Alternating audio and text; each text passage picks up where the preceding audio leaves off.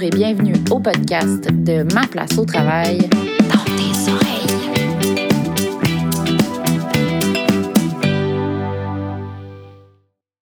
Pour le second balado de Ma place au travail, Stella Guy nous parlera des stratégies à adopter pour obtenir de meilleurs services de garde. Les luttes du passé, Stella Guy les connaît bien et même très bien. En effet, pendant plus de 45 ans, Mme Guy a été engagée dans les dossiers visant à améliorer la qualité de vie des femmes et des enfants. Elle a œuvré pour les enjeux concernant la protection de la jeunesse, la contraception et l'avortement, aussi contre la violence faite aux femmes. Le dossier des services de garde, elle le connaît aussi très bien parce qu'elle a été la présidente directrice générale de l'Office des services de garde à l'enfance du Québec de 1982 à 1988.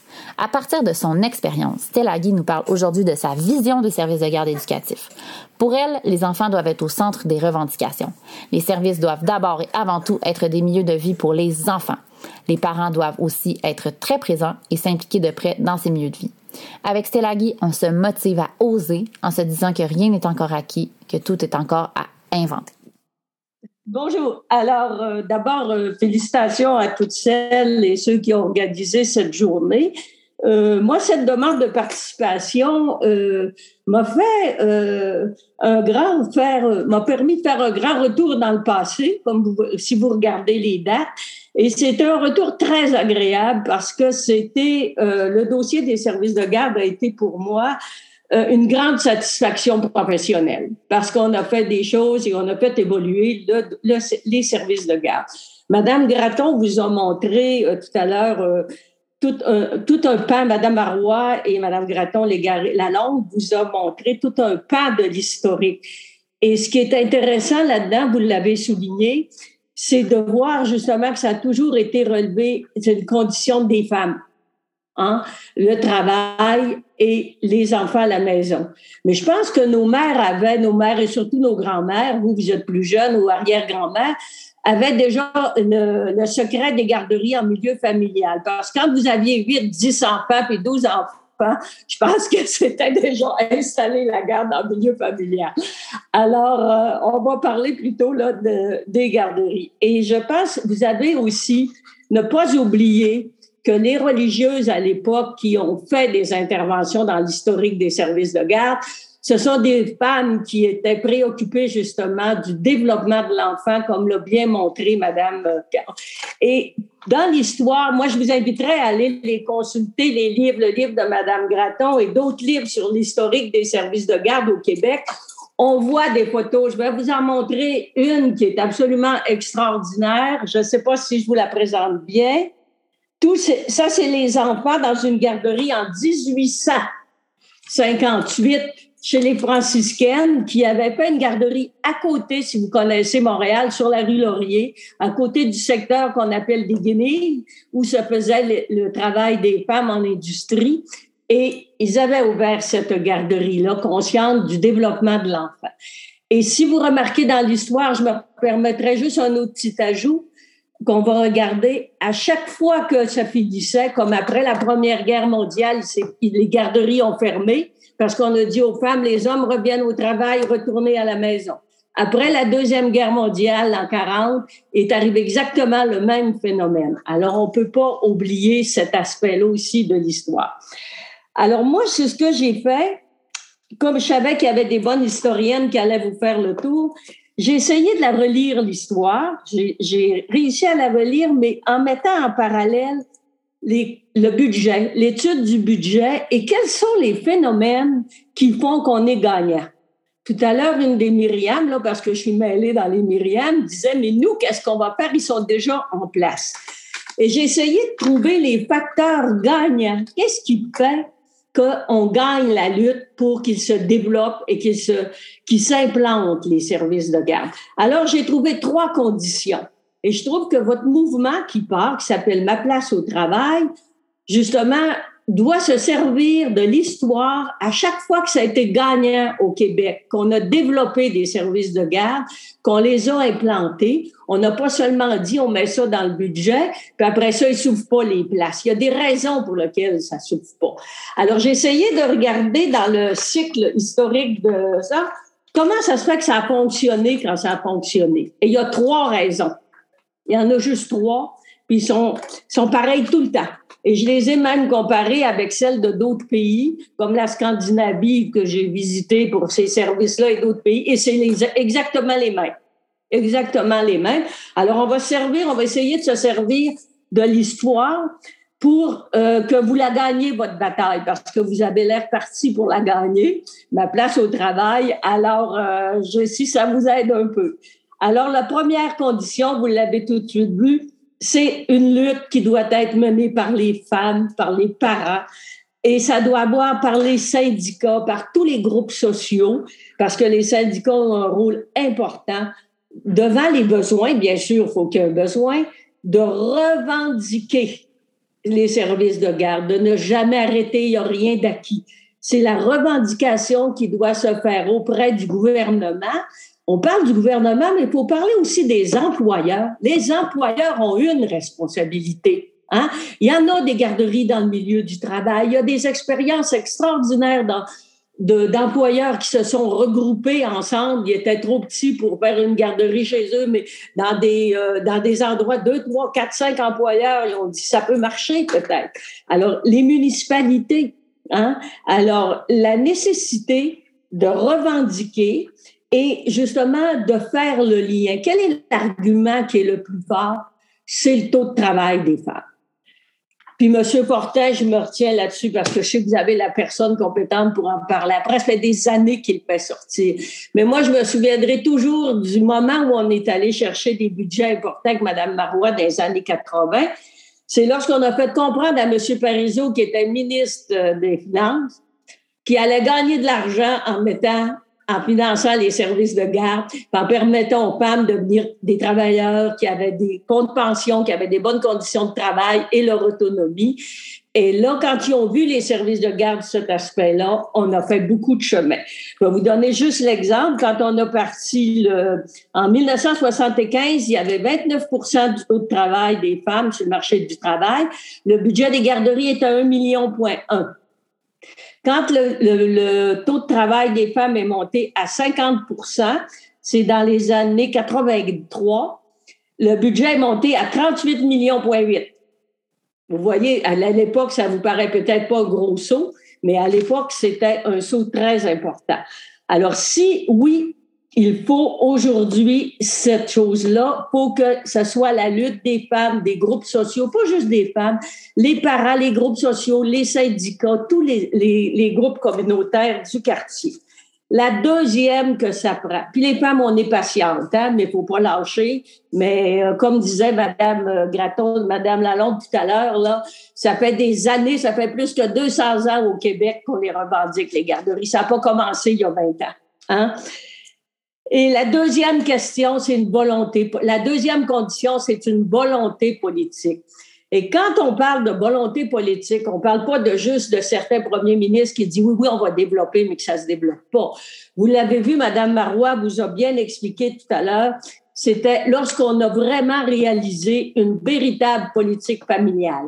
C'est-à-dire une politique familiale qui faisait que le gouvernement s'est engagé à concerter tous ces ministères, tous les organismes, les obliger dans leur budget pour dire oui, tu mets de l'argent là en éducation pour former les éducatrices. Oui, tu mets de l'argent là pour la garde en milieu scolaire. Faut pas oublier, là, les enfants, ils ont cinq ans ou tout petits, là. Mais quand ils vont aller à l'école, puis ils finissent à trois heures, puis vous, vous finissez de travailler à six heures, là, hein? Alors, il faut aussi les gardes en milieu de travail, en milieu scolaire. Il faut aller le gouvernement doit donner les directives aussi pour que ce soit des milieux de qualité et sécuritaires et les budgets. Alors, c'est bien sûr que les normes budgétaires doivent répondre à ça et il faut absolument que cette approche-là, dans la politique familiale, on mette le premier objectif des services de garde euh, au Québec, c'est l'enfant. Est-ce qu'on veut une politique de services de... pour que ce soit clair, dans la politique, qu'on veut une politique pour les enfants, on veut des services de garde, c'est un milieu de vie. Un milieu de vie pour l'enfant pour qu'il se développe. On, on, ne favorise pas ce que j'appelle l'approche de la petite école. Ils ont dresse le temps d'aller à l'école, puis ils vont s'ennuyer s'ils arrivent s'ennuyer à l'école à un moment donné, s'ils connaissent trop d'affaires avant d'arriver en première année. Alors, le milieu de vie, mais un milieu de vie adapté à chaque garderie. Hein? Ce qui est important là-dedans, c'est qu'il faut que le gouvernement reconnaisse que la participation des parents, ce sont les parents qui sont capables, qui doivent participer à la gestion de la garderie par le conseil d'administration, par leur implication pour déterminer l'approche de service qu'ils veulent, les heures d'ouverture. Ils peuvent tout à fait voir comment ils veulent organiser. Ben, aller se chercher d'autres ressources, tant mieux, etc. Alors, il faut que ce soit clair dans la politique que ça doit se développer dans le proche d'un milieu de vie et la participation des parents et que ça doit être complémentaire. Ça fait un peu le parti du rêve de Madame Marois, mais il y a des garderies qui l'ont déjà réalisé, ce rêve-là. Complémentaire au service de la petite enfance. Si vous, en Gaspésie, votre CLSC s'implique plus, vous n'avez pas besoin d'attendre que le modèle des garderies du gouvernement du Québec dise que ça s'implique. Faites-le, dites-le, osez le faire. Hein?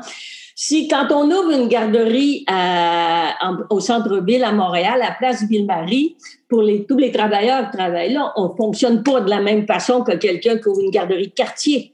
Hein? Alors, c'est pour ça que c'est important. C'est important que ce soit les parents qui travaillent, qui, qui s'impliquent. Il faut jamais oublier aussi que le gouvernement, faut qu'il mette une structure de contrôle. C'est sûr faut qu'il allège ça faut donner, faut qu'il allège sa procédure administrative, mais il peut pas, faut qu'il y en ait une aussi, parce que c'est de l'argent public.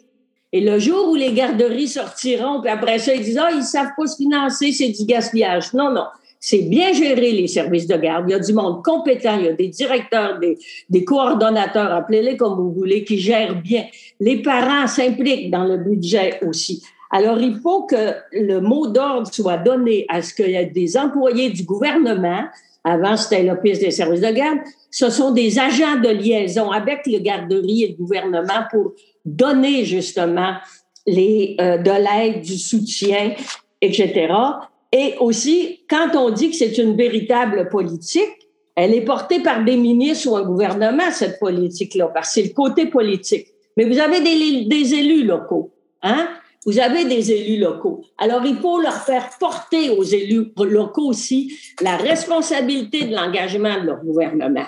Si vous avez un ministre qui soit euh, de n'importe quel parti politique, quand c'est rendu à ce niveau-là, impliquer les élus locaux pour qu'ils s'assurent que leur gouvernement y a mettre en place la politique, hein, et qu'ils se développent, les, que les places se développent. Et la troisième partie de la réussite, la troisième condition, donc, c'est la deuxième, une véritable politique familiale. C'est là qu'elle existe. Et aussi, la troisième condition pour que vous ayez une garderie qui répond à vos, valeurs comme parents, le travail d'implantation, si quand on en ouvrir une, ou le travail de consolidation quand la garderie est déjà ouverte, elle doit se faire en parallèle, en concertation avec les parents et les ressources du milieu. Tantôt, c'est une autre garderie, comme en parlait Madame Marois, qui peut venir vous aider. L'association des garderies, des regroupements régionaux, ils donnent de très, très bons services. Tantôt, ça peut être quelqu'un de la ville qui peut vous aider pour l'ouvrir oser des modèles, c'est le même qui s'est développé. Tantôt, c'est votre syndicat peut-être qui va vous aider en vous donnant des ressources ou en vous aidant.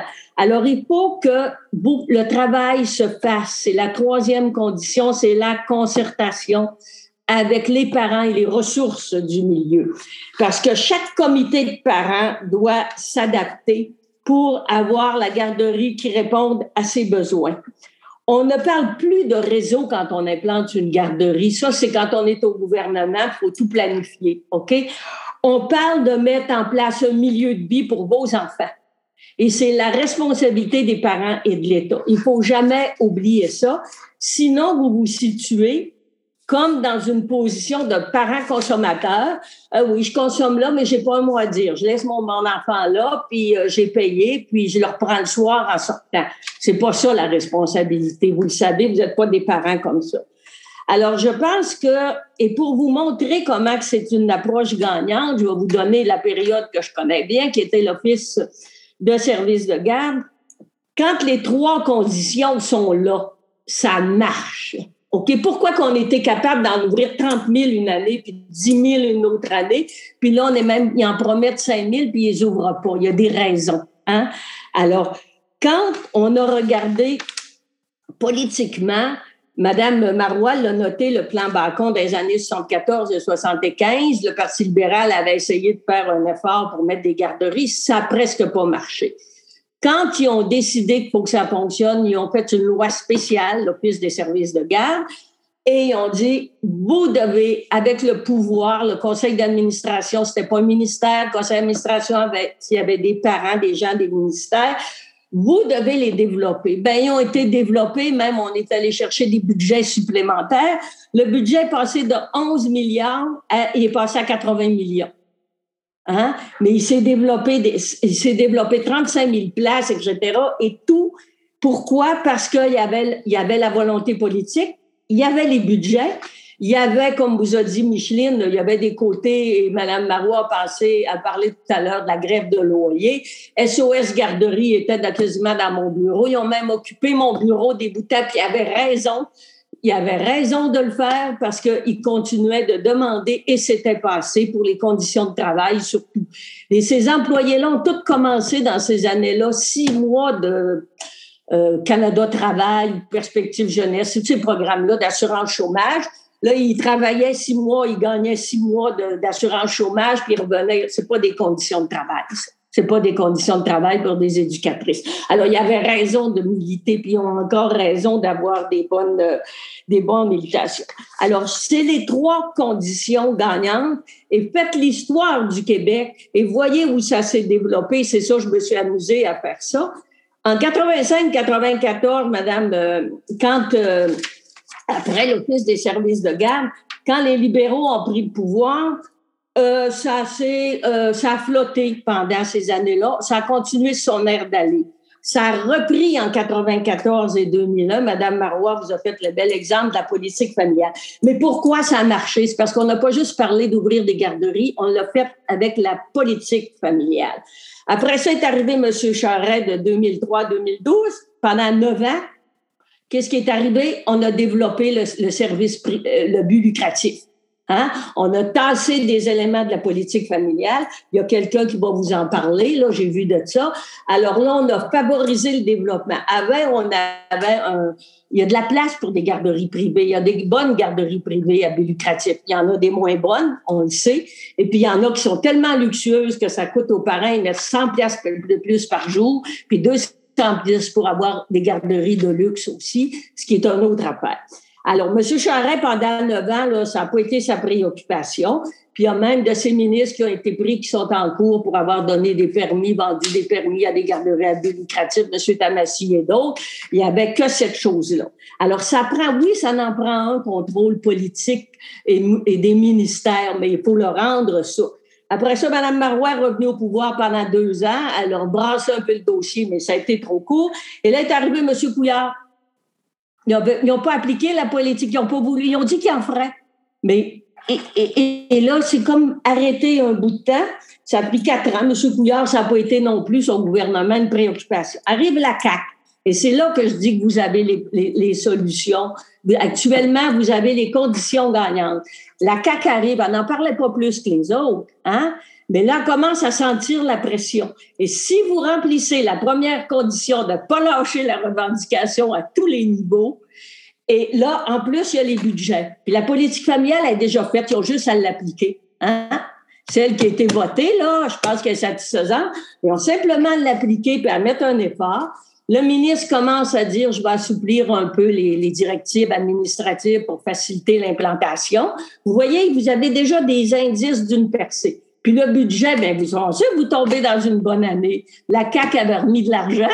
Puis deuxièmement, le fédéral vient de dire qu'il va vous en remettre un petit peu d'argent. Alors là, le budget est là aussi. Parce que c'est sûr que si on n'a pas l'argent, ça se développe très mal. Et je pense, et, vous avez là, ce que vous avez dans la main dans la lutte pour la réussir, votre lutte, vous avez le taux de participation des femmes. Moi, je dis toujours, sortez toutes les femmes de toutes les écoles, OK? Si vous ne voulez pas en avoir des garderies, sortez-les avec toutes. C'est pas vrai qu'on va faire payer au peuple des instructions, hein? Puis après ça, on ne sert pas de tous ces talents-là. Si vous ne les voulez pas, n'en faites pas des directrices de communication, des ingénieurs, des infirmières. Sortez-les toutes de l'école, ramenez-les toutes à la maison. OK, pas de service de garde. Hein? Mais le jour où on paie, puis qu'on reconnaît comme société l'égalité des hommes et des femmes qui ont le droit de se réaliser, ben là, on faut s'équiper en conséquence quand on veut les faire travailler toute la richesse de la formation des femmes qui n'est pas utilisée, c'est encore un scandale, à mon avis. Alors, c'est bien certain qu'il faut, vous avez tout en main, vous avez vos trois conditions. Maintenant, Myriam m'avait demandé de parler du rôle des parents. Là, je me suis amusée. Je me suis rappelé quand papy à la garderie aussi, comment tout ça on fait. Vous avez décidé, je pense que là, il y a une importance aussi d'un message parce que vous êtes là, là vous êtes dans l'implantation. Vous finissez votre congé parental chanceuse, vous en avez, dans mon temps, on n'avait pas. Alors, profitez-en bien, etc. On avait un peu, mais pas payé. Alors, vous devez choisir votre mode de, de garde pour votre enfant. Votre petit garçon va avoir un an, six mois. Est-ce que c'est une pouponnière ou pas? Vous tombez dans la réalité, là, vous êtes dedans. Je vous sens comme jeune mère impatiente. Et là, vous dites, ben, veux-tu une garderie? Oui, il y a une garderie privée. C'est quoi la différence entre CPA, garde en milieu familial et tout ça? C'est compliqué de vous retrouver là-dedans, mais vous vous, rentrez, vous vous rendez compte que, en plus, vous l'avez trouvé, la garderie, vous voulez que votre petite fille, votre garçon là, il n'y a pas de place. Hein? Vous êtes sur une liste d'attente, il n'y a pas de place. Alors, et ou bien être à X kilomètres trop loin, votre horaire de travail ne correspond pas, vous êtes confronté à cette réalité-là.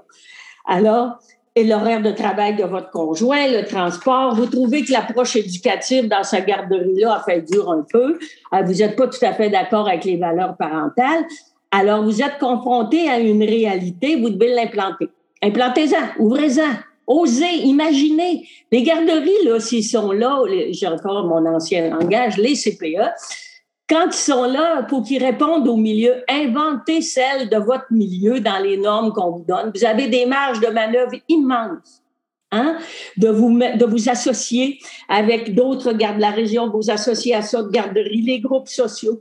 J'en ai vu qui s'ouvraient, par exemple, dans des, avec des centres d'accueil pour des personnes âgées. C'est la responsable des centres d'accueil personnes âgées disait mes, mes petits vieux, mes petites vieilles sont assez contentes l'après-midi, vont s'asseoir puis regardent les enfants, puis ont du plaisir dans, dans le cours des enfants. Osez, osez de trouver, c'est votre milieu à vous, c'est vous autres qui le connaissez. C'est pour ça qu'il faut que ce soit les parents. Et créez-vous un groupe projet quand votre projet sera bien monté, euh, assez structuré vos besoins. Oh là là. Excusez, c'est euh, une erreur, je l'avais fermée. Oh! Est-ce que votre. C'est votre vidéo? Refusé. Bon. Il vous reste, il vous reste environ une minute, Madame Guy. Je l'ai, j'arrive votre minute. Euh, la minute, la liaison, pour vous tenir un lien aussi avec votre directrice, l'employé du gouvernement. Faites-en votre allié, la personne qui vous conseille au gouvernement, à cheminer vos dossiers à l'intérieur du ministère. C'est comme ça que ça marche. Alors, mais une fois qu'est ouverte votre garderie, vous avez encore un rôle, les parents. Vous avez un rôle de relation avec le... Impliquez-vous sur le conseil d'administration établissez une relation avec la responsable du projet, la directrice du projet, avec les autres parents. Des comités de parents peuvent se créer. Un peut s'occuper de la cour extérieure, l'autre peut s'occuper du programme. Alors, si le CPE, donc, vous, voulez reviser la position de que ce soit les menus, parce que plus de végétariens, peu importe, vous avez ce pouvoir-là. Impliquez-vous dans votre garderie pour l'ajuster. Vous voulez changer des heures d'ouverture, vous pouvez travailler avec le mouvement. Alors, ce qui est important, c'est pour ça que vous devez, mais la chose que vous devez gérer aussi le plus, et ça, je tenais à vous le dire comme parent, vous devez vous gérer vous-même comme parent. Parce que envoyer notre enfant d'un service de garde, il y en a qui vivent de la culpabilité. Hein? Leur entourage, on dirait même pas capable d'élever son enfant, on l'en veut envoyer encore élevé par le gouvernement, etc. Il y en a qui vont vous culpabiliser, tu devrais, ton enfant, voici et ça. Chaque parent doit ça. Il y en a qui n'ont pas pantoute, tant mieux. L'autre, gérer votre propre anxiété. Comme parent, là, surtout quand nos petits bébés, là, ils commencent à peine à être autonomes, on a il y a des papas poules puis des mamans poules, hein. Alors, euh, les papas poules et les mamans poules. Oh, peut-être qu'elle lui donnera pas ça, qu'il s'arrange ses carottes comme ça, puis l'autre que c'est, etc. Hein? Laissez, laissez donc votre anxiété gérer ça et lâcher prise, lâcher prise, les services de garde, c'est ça qui est merveilleux, ça nous permet de lâcher prise comme parents. Bien sûr, des fois, votre enfant vient peut-être une petite égratignure, un petit coup de camion du petit ami, l'autre une petite grappine, ah ben, il arrive avec des petits bibites dans la tête, ah ben, il a attrapé une petite maladie infectieuse. Ben oui, mais c'est la vie, il est après socialisé, c'est ça un début, la garderie. Il socialise, il apprend des affaires, et vous, comme parents, vous devez apprendre à lâcher prise. Hein? C'est ça. Plus ils vont grandir, vous allez voir, pour lâcher prise euh, pas mal souvent. Alors, et c'est, on continue, ce que je vous dirais juste, on continue d'être parent, même si notre enfant va avoir un service de garde. OK? Puis quand on dit qu'on continue d'être parent, ça veut dire qu'on s'implique. On ne va pas livrer notre enfant à garderie le matin, là, hein? Il s'en va dans son milieu de vie à lui, il a son autonomie, son fonctionnement dans ce milieu de vie. Vous, vous en allez dans votre milieu de vie, puis le soir, on met ça ensemble. Donc, en conclusion, si on veut être fou de nos enfants au Québec, là, nos enfants ont le droit de vivre leur enfance, vivre leur enfance, OK? Quand ils, quand ils sont rendus à l'âge de l'école, ils iront à l'école. Vivre une enfance dans un milieu de vie de qualité. C'est ça qui est important. Et vous, les parents, vous avez le droit d'aller travailler sans avoir d'inquiétude, l'esprit en paix. Parce que vous savez que c'est sécur. Vous savez que si vous laissez votre enfant d'un service de garde, un permis du ministère, la sécurité est là, les sortes de sorties, les... quand on a pris ce réseau-là, on avait peur que des enfants meurent s'il y avait un feu. Là, tout s'est réglé, ces affaires-là. Hein? Vous pouvez aller travailler en paix, puis là, vous remettrez votre rôle de mère ou de père quand vous venez chercher votre enfant. Alors, vous êtes, à mon avis, dans le moment, vous êtes une belle gang de femmes et de parents. Vous êtes dans une situation gagnante. Vous avez les trois conditions pour gagner, mais il va falloir que vous vous investissez. Il n'y a pas d'autre choix. Puis je vous souhaite bonne chance, puis je suis sûre qu'en voyant toutes les femmes intelligentes que vous êtes, vous allez réussir. C'était le podcast de Ma place au travail dans mes oreilles à la musique Charles Robert Godette. N'oubliez pas de suivre Ma place au travail sur Facebook, Instagram, Twitter et Spotify.